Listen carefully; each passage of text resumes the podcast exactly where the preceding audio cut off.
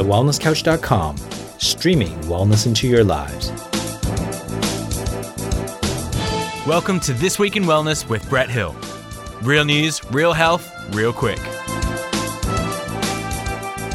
Hi, I'm Brett Hill, and this week in wellness, high levels of estrogen in the womb may be linked to the likelihood of a child developing autism. In a recent study by a team of scientists at the University of Cambridge and the State Serum Institute in Denmark, published in Molecular Psychology, researchers collected amniotic fluid and compared the levels of sex steroid hormone estrogen. In the 98 fetuses who later developed autism, all four estrogens were significantly elevated, making them more predictive of the likelihood of autism than previously suspected androgens, like testosterone. Prenatal estrogens can have an effect on brain growth and also the masculinization of the brain. Alex Tsompanidis, a PhD student in Cambridge who worked on the study, said these elevated hormones could be coming from the mother, the baby, or the placenta. Our next step should be to study all these possible sources and how they interact during pregnancy. However, the team cautioned that these findings cannot and should not be used to screen for autism.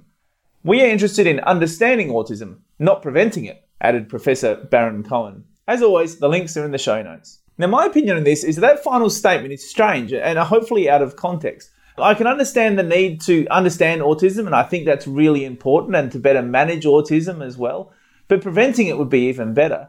I really hope that this leads to more research into what raises estrogens in the amniotic fluid. You know, is it indeed coming from the mum? from the placenta or from the baby. It raises lots of questions about estrogen dominance in women. We know that some of the symptoms of estrogen dominance in women can be weight gain, mainly in the hips, waist, and thighs, menstrual problems such as light or heavy bleeding, PMS, fibrocystic breast, uterine fibroids, fatigue, loss of sex drive, or depression and anxiety. We also know that lifestyle factors can have an impact. Medications that increase estrogen include hormonal contraceptives, antibiotics, herbal or natural remedies, and phenothiazines, which doctors can use to treat some mental or emotional disorders. And other problems can also cause estrogen to rise, including obesity, ovarian tumours, and liver disease. There are also many other sources of estrogen in our lifestyles, so we need to look at things like food and whether they're injected with growth hormones and hormone disrupting chemicals. Um, also, whether those foods contain phytoestrogens, which may mimic the effects of estrogens in the body, our water, which is also equally contaminated, largely due to runoff from farming. Our personal care products, which can be full of xenoestrogens and also affect our estrogen load. Gut dysbiosis can impact on the body's ability to process estrogens. BPAs and other plastics. While some would suggest avoiding BPA laden plastics is sufficient in terms of avoiding the estrogenic effect, we really can't say that for sure at this stage.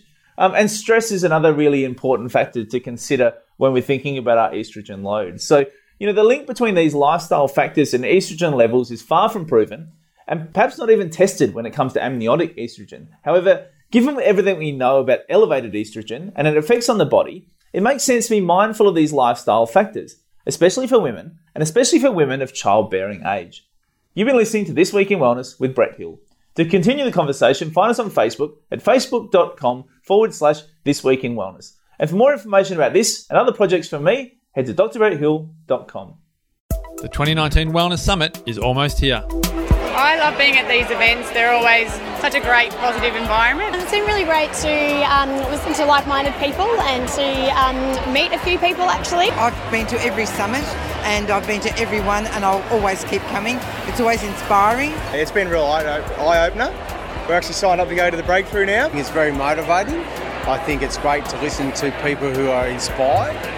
And there's always something to learn and something to take away. I think uh, for myself and giving myself that um, opportunity to, to learn. There's so much going on in life and everything that you can get distracted and forget the things that you should be doing. And this always reminds you to get back on track and, and um, to focus on the things that are important, a holistic health just do it. Yeah, just yeah, suck it up and do it. It's uh, it could be life changing. Yeah.